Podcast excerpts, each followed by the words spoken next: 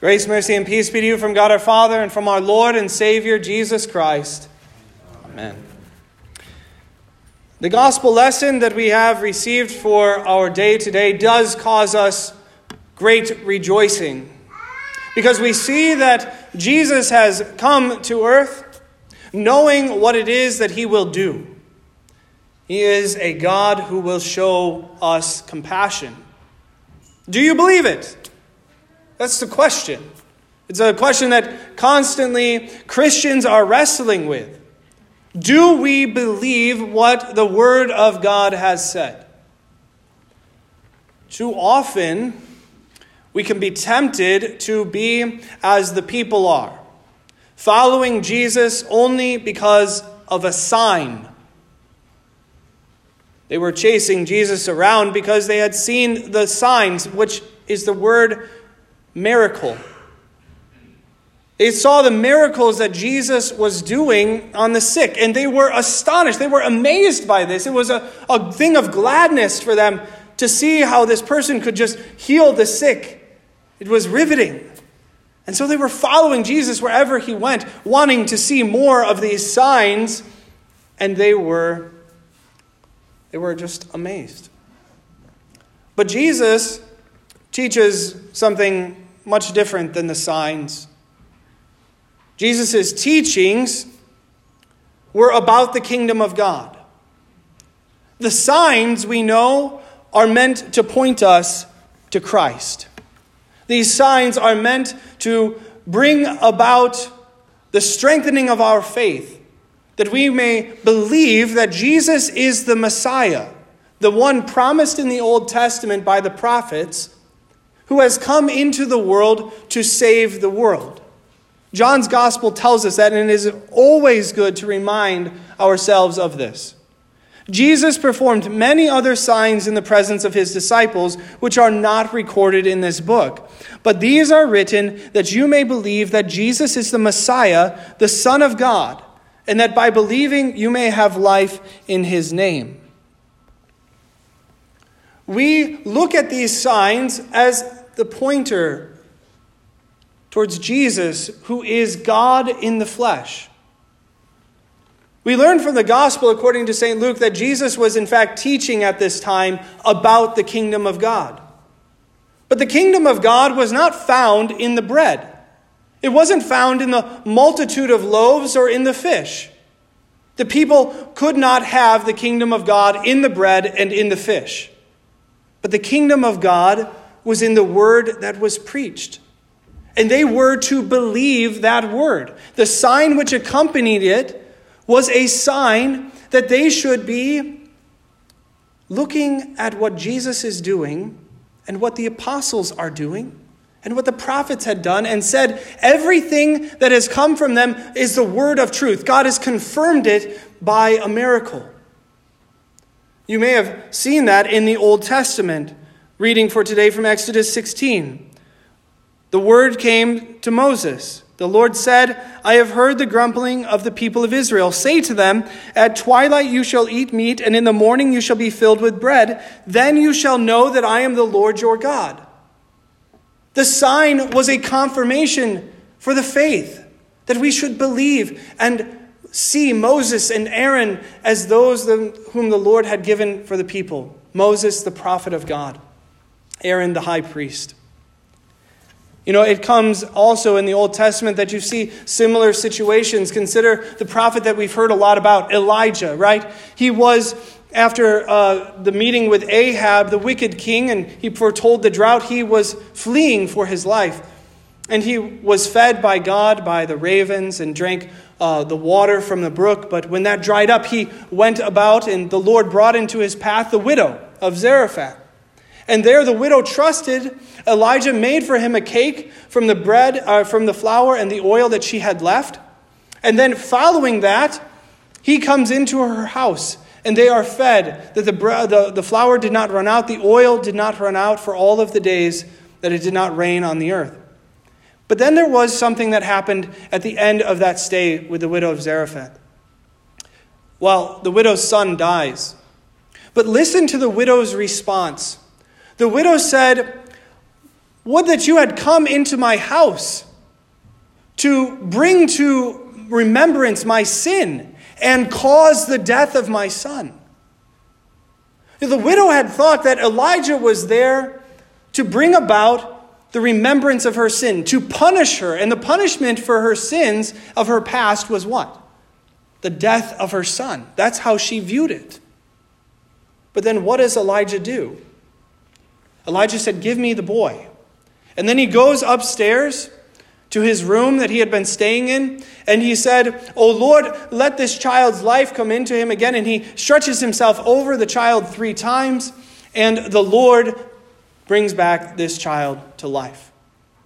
And, she, and he brings the child back down to the widow of Zarephath, and what does she say? She said, Now I know that you are the man of God, and that the word of God in your mouth is truth. Was the sign the truth? It was a confirmation of the truth that he had preached. Every sign and miracle that Jesus did, or that the apostles did, all of these serve to confirm the word of truth.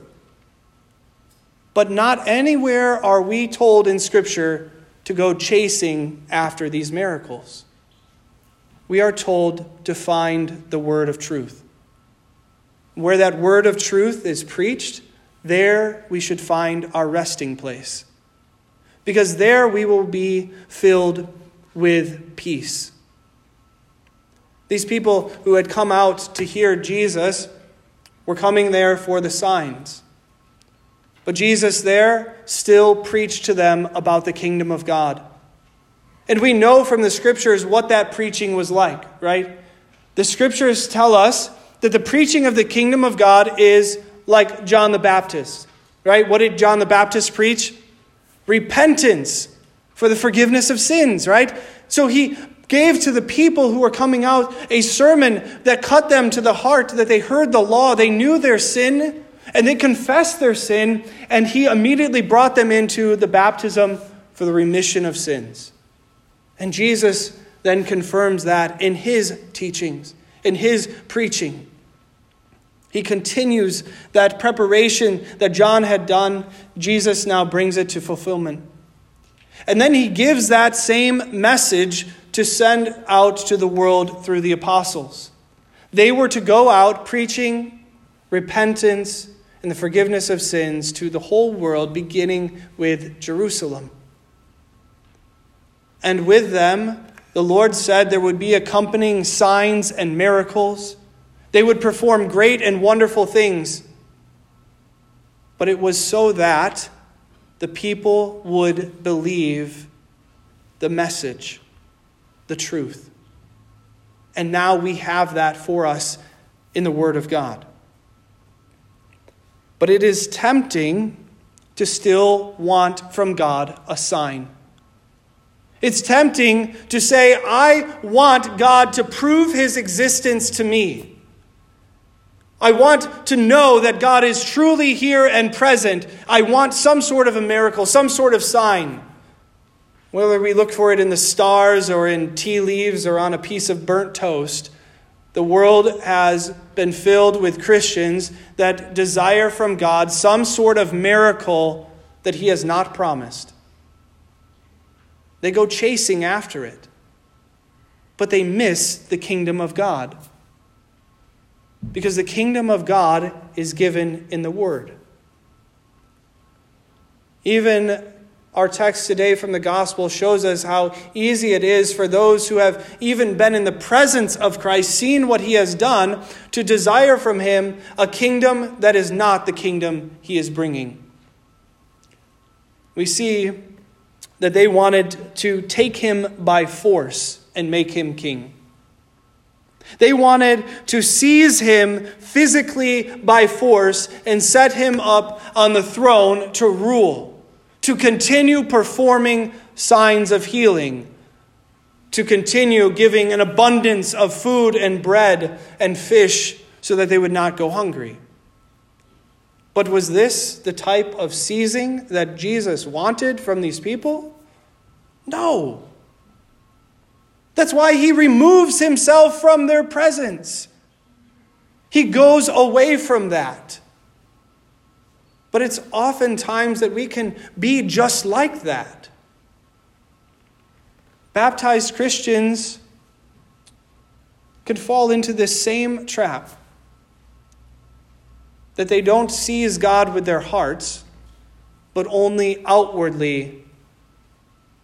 We know that there have been times, and there are still times even today, when there are Christians who have been baptized who only wish to come to church to go through the motions. They sing the hymns. Maybe they even join us at the Lord's Supper. They consider themselves the baptized, but they don't grab hold of the Word. They don't seize the Word of God by faith, and so they find little value in it. They try to forcibly make themselves, at least outwardly, members of God's kingdom because they see themselves in the pew. Or they say, you know, to their friends at work or whatnot, that they are Christian, they're good people, they do good things in the world. But they have not seized God by faith, they have not seized the Word of God. They're hoping for something else other than the promise. You see, what God was giving here is a confirmation that he is the Messiah, Jesus Christ, the Son of God, and that he had come to show compassion.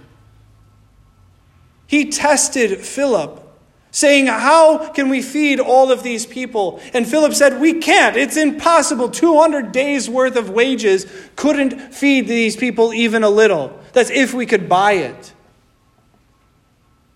But had not Philip seen that God had come to have compassion on people? He had come not to condemn the world, but to save the world through Christ Himself, the anointed one, the sin bearer of the world.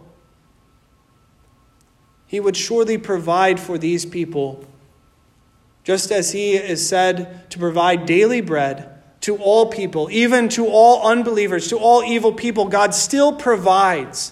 He is a compassionate God, a merciful God. He receives us back into his presence time after time after we have fallen yet again in sin. He still receives us back. So, how could we not believe that he will also provide for all of our daily needs for this body and soul? The Lord already knew what he was going to do. And yet he tests the faith that we would believe in Christ as the messenger of truth, who delivers his compassion to the people. And he does that through his word. You sang a hymn today, and perhaps you could open your bulletins up to page 12 Jesus, priceless treasure. On verse 6, you see these, these words Hence all fear and sadness, for the Lord of gladness, Jesus, enters in. Those who love the Father, through the, though the storms may gather, still have peace within. Yea, whatever here I here must bear, thou art still my purest pleasure, Jesus, priceless treasure. I don't know all of the situations that you and I are going to be made to bear in this life. I don't know all of your struggles. I don't know all of the different things that, it, that the devil's going to attack you with, that God is going to send to test your faith. I don't know those things that are going to come up. But I do know the solution for every one of them. It's not in our darkest hour or in our darkest day to call out to God and say, God, show me a sign that's not going to help you. But there already has been those miracles confirmed in the scriptures which prove the truth that has been written down before us. The solution for every single one of those dark hours, those trials and tribulations, those struggles against sin in the flesh, the temptation to doubt God and His Word, will all be solved, will all be brought to peace when you go back to the Word of God. God will make our hearts captive to the Word. God will bring us into His kingdom and make us heirs of eternity and all of the blessings that are to come. That is the promise. That is what we take hold of. That is what we seize with our hearts. By faith, we take hold of the promise. Because the promise is always there. The promise will not fail, the promise will not end. God's promise is true and certain.